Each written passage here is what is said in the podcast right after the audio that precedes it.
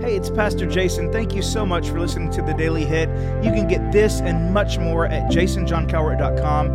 And if you're getting something from this content, be sure to share it with your friends. All right, let's jump into today's verse. Tell me something. How much do you pay attention to what you say?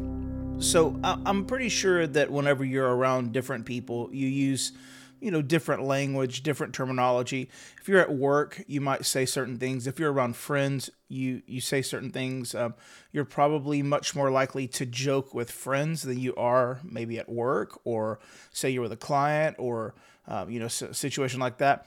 Um, we tend to use different language whenever we're talking to adults versus when we're talking to children. Um, a lot of goo goos and gagas with the kids, but your your your speech, your language, the the choice of words changes based on the people that you're around, based on your environment. And I don't know if we really pay attention a lot to necessarily what we're saying or more how we're saying it, I guess is a good way to say it. So, um, even in these situations right here, when it comes to the daily hit, I'm constantly trying to encourage and, and build up. And, you know, very rarely do you hear me like, hey, like, you need to be doing this or you need to be doing that, like being aggressive and mean. I, I just, that's not what this is about. This is about helping you um, get into the Bible and, and figure out what the word is saying and help really kind of spur some thought processes inside of you. So um, you spend the rest of the day going, you know, okay, well, how can I apply this verse to my life? Or even what does this verse really mean? Or Holy Spirit, what do you want to say to me about this passage today? You know? But the verse we're going to read today is Ephesians 4 29 says, Don't use foul or abusive language let everything you say be good and helpful so that your words will be an encouragement to those who hear them. Okay, we really don't need to spend a lot of time on don't use foul or abusive language.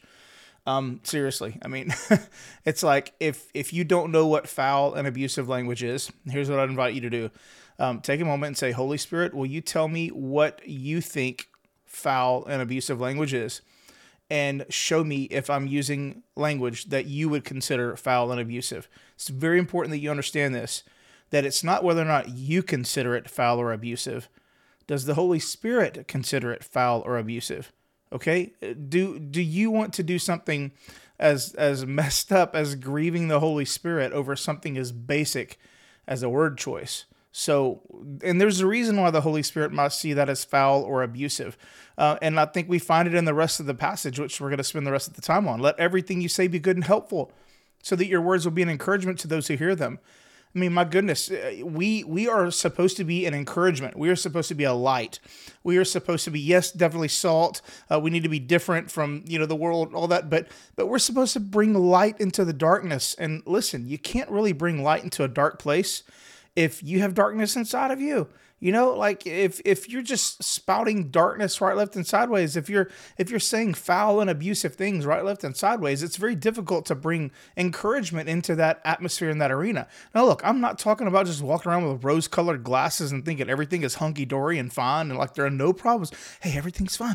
Don't worry, everything oh, it's all good, man. Everything's good. No, that's that's not reality. Okay, but we can be speaking life more than we speak death and and I think we speak death more than we speak life and especially as Christians we should be speaking life we should be speaking encouragement. And listen I'm talking to myself here because I can very easily just focus on the negatives and like okay I want to focus all of my fix it energy on the negatives. And so what I can very easily do is speak death into a situation before I even have a chance to speak life into it because I'm so worried about the thing that's broken that I have to fix you know? But but do you really think about what what you're saying and whether or not what you're saying is encouraging or discouraging. Whenever you're talking to someone and dealing with a struggle or a situation or having those, what I used to call hard conversations, I heard somebody call them a courageous conversation. I'm like, I think I like that better because that is a little more encouraging. But when you're having those courageous conversations, are you thinking of ways to be encouraging and to be uplifting and to bring about a solution that's beneficial to everyone? Or are you just going in there and getting your justice and letting your mouth run and say whatever you want to?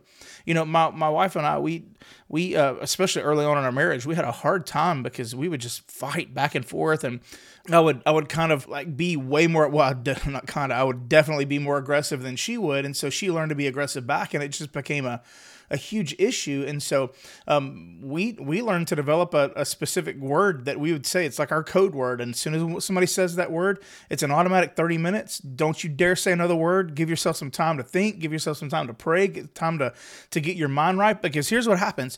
If you don't do that, what's going to come out of your mouth is going to be foul and abusive. And it's not going to be good and helpful. And it's not going to encourage anyone who hears them.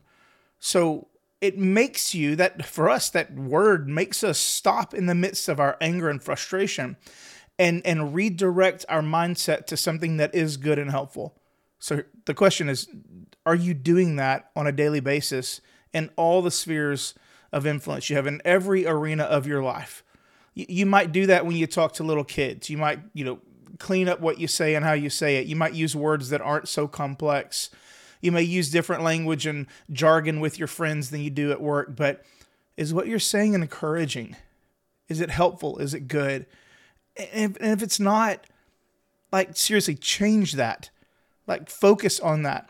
You can easily change what you say when you get in a different environment. So that's evidence that you can do this.